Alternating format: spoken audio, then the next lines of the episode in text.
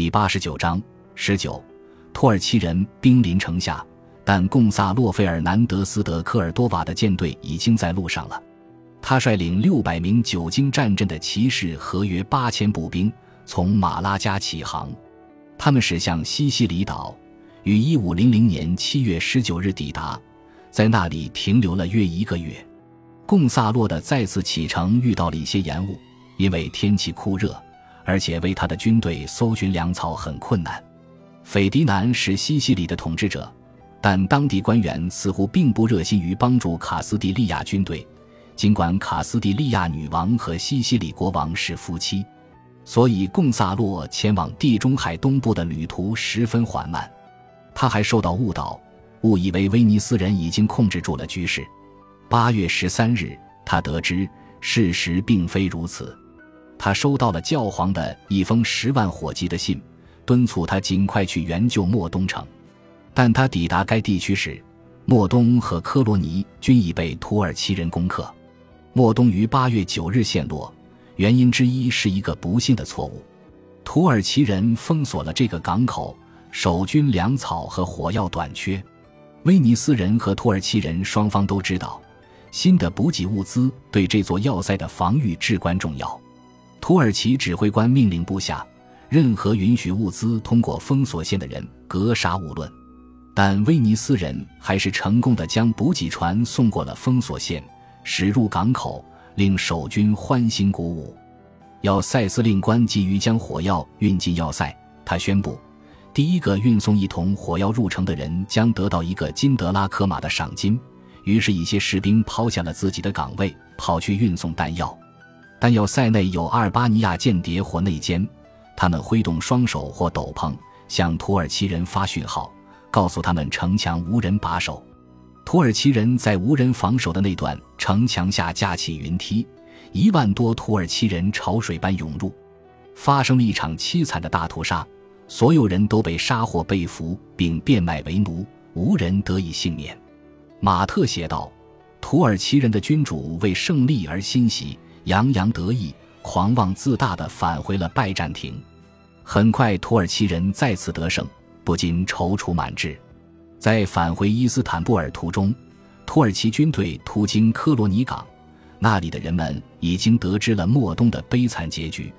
科罗尼守军被邻居的灾祸和土耳其人的威胁下的战战兢兢，举手投降了。马特总结道，就这样，由于我们的怠惰，敌人的力量大增，而我们被削弱了。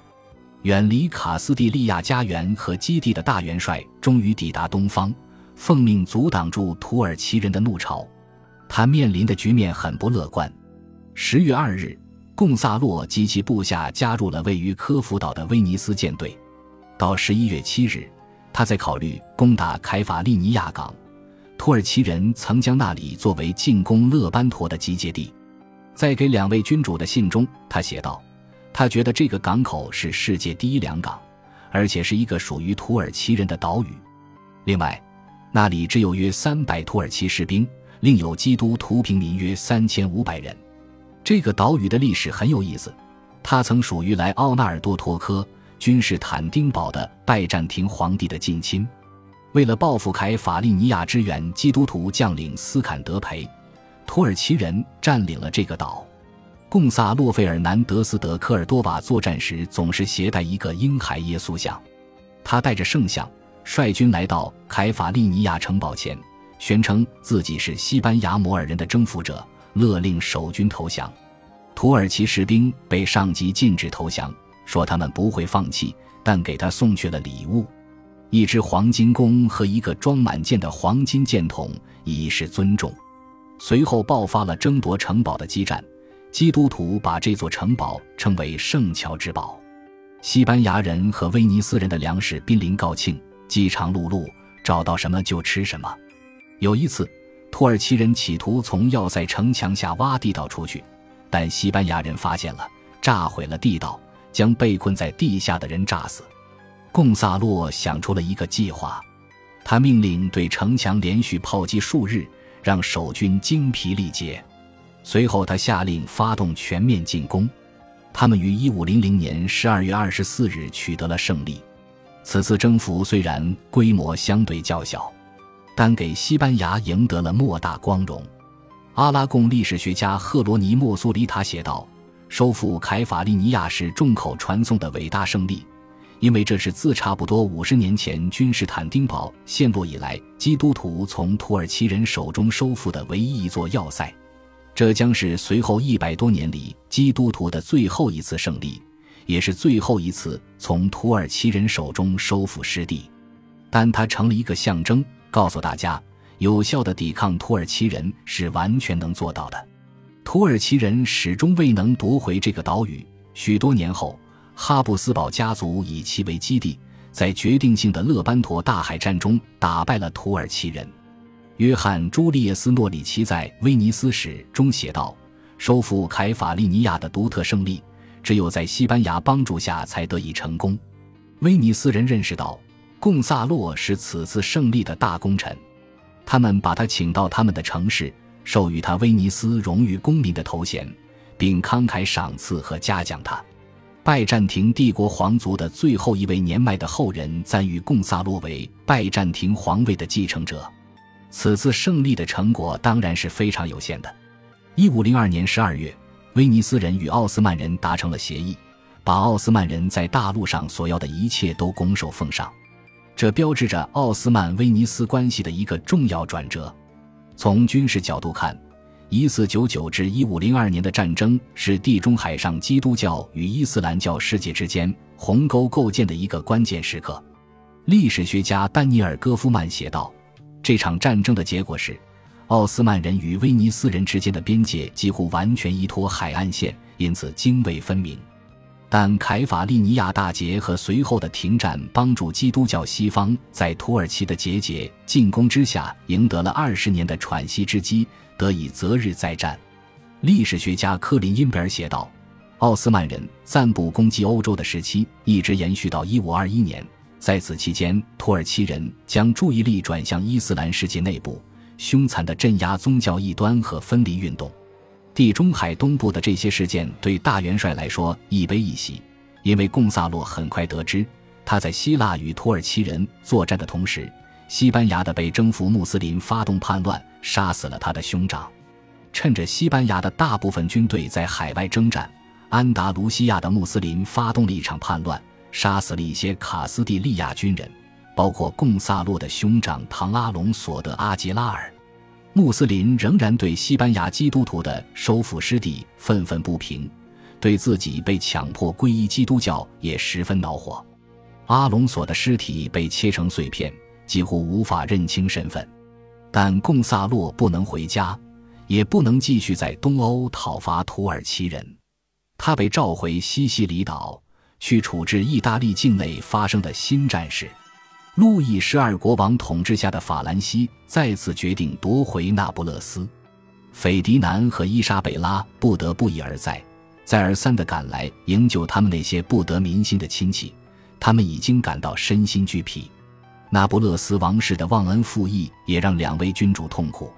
西班牙的两位君主在给他们驻英大使的信中写道，费德里科国王从未对我们为他做的事情表示过一丝一毫的感激，对我们也没有一点和善或兄弟情谊，却恰恰相反。即便如此，我们从未停止为他奔波劳碌，尽我们所能帮助他与法兰西国王和解，以便他能稳坐王位，让法兰西国王停止手头的事业。看到卡斯蒂利亚的支持减弱，法兰西又发出新的威胁，那不勒斯王室决定从一个令人吃惊的方面寻求军事援助。他们请求土耳其人出兵支援，或者至少他们是这样告诉斐迪南和伊莎贝拉的。这一步实在太过分了。两位君主告诉他们的大使，费德里科国王寻求土耳其人的帮助，1年多前通过他的大使向我们通知了此事，并表明了他的决心，尽管我们反对他这么做，批评他，努力劝他回头是岸。最后我们告诉他，如果他敢这么做，我们将是他的头号敌人。但我们还是不能劝服他罢手，土耳其人参与了此事，光是因为这个，我们就应当不仅拒绝支持费德里科国王，还要反对他。看到费德里科国王仍然坚决要寻求土耳其人的支援，我们为了基督教信仰，必须与基督教君主们团结一心。于是，斐迪南和伊莎贝拉决定与他们的宿敌法兰西结盟，在西班牙与法兰西两国之间瓜分那不勒斯。他们很快这样办了，那不勒斯王族飘零到五湖四海。费德里科国王去法兰西居住，其他人包括斐迪南的妹妹和王储去了西班牙。伊莎贝拉和斐迪南对他们自己在那不勒斯的行动极力辩解，毕竟他们实际上是攫取了自己亲戚的王国。但他们当时说，他们这么做完全是出于务实的考虑。他们告诉宫廷的人们，他们是两害相权取其轻，正如彼得马特解释的，他们选择夺取那不勒斯王国的一半，以免它整个落入法兰西手中。他们希望将来能够控制整个那不勒斯王国。但马特记载道，两位君主的话引起了震惊，因为费德里科国王其实是个非常好的人。不足为奇的是，瓜分那不勒斯的两个盟友，西班牙和法兰西毕竟芥蒂太深，没有办法和和气气地瓜分战利品，他们在边境发生冲突，最终引发了战争。遵照西班牙两位君主的新命令，贡萨洛又一次与法兰西人正面对垒。1503年4月28日发生在切里尼奥拉的战役被军事史学家认为是近代战争的一个转折点。贡萨洛·费尔南德斯·德科尔多瓦的战术是使用小型火器从堑壕里射击，这设立了一个榜样，全世界的西班牙人纷纷效仿，使得随后200年间伊比利亚人在军事上保持着优势。他还创立了一项习惯，即在战役结束后为敌方的阵亡者祈祷。最后，在对法战争中，西班牙成为无可争议的胜利者，控制了整个那不勒斯。这意味着，西班牙帝国如今囊括了意大利半岛的整个南半部分。贡萨洛·费尔南德斯·德科尔多瓦成为那不勒斯总督，深得民心，在那里稳固地确立了西班牙的统治。西班牙在随后300年里一直掌控着这座城市及其周边的各省份。在西班牙哈布斯堡家族的治理下，那不勒斯人不会享有自治权，还受到宗教不宽容的影响。此时，宗教不宽容已经成为西班牙文化根深蒂固的一部分。但是，那不勒斯人得到了一定程度的保护，不必过于害怕土耳其人支持的海盗，也基本上不必担心法兰西的继续侵犯。更重要的是，在土耳其人在地中海的扩张接近巅峰的时期，西班牙帝国对那不勒斯的控制减弱了奥斯曼军队入侵意大利半岛的威胁，并最终彻底消除了此威胁。历史学家托马索·阿斯塔利塔写道，在1571年的勒班陀海战之前，那不勒斯一直是基督教世界抵抗土耳其人的壁垒。感谢您的收听，喜欢别忘了订阅加关注，主页有更多精彩内容。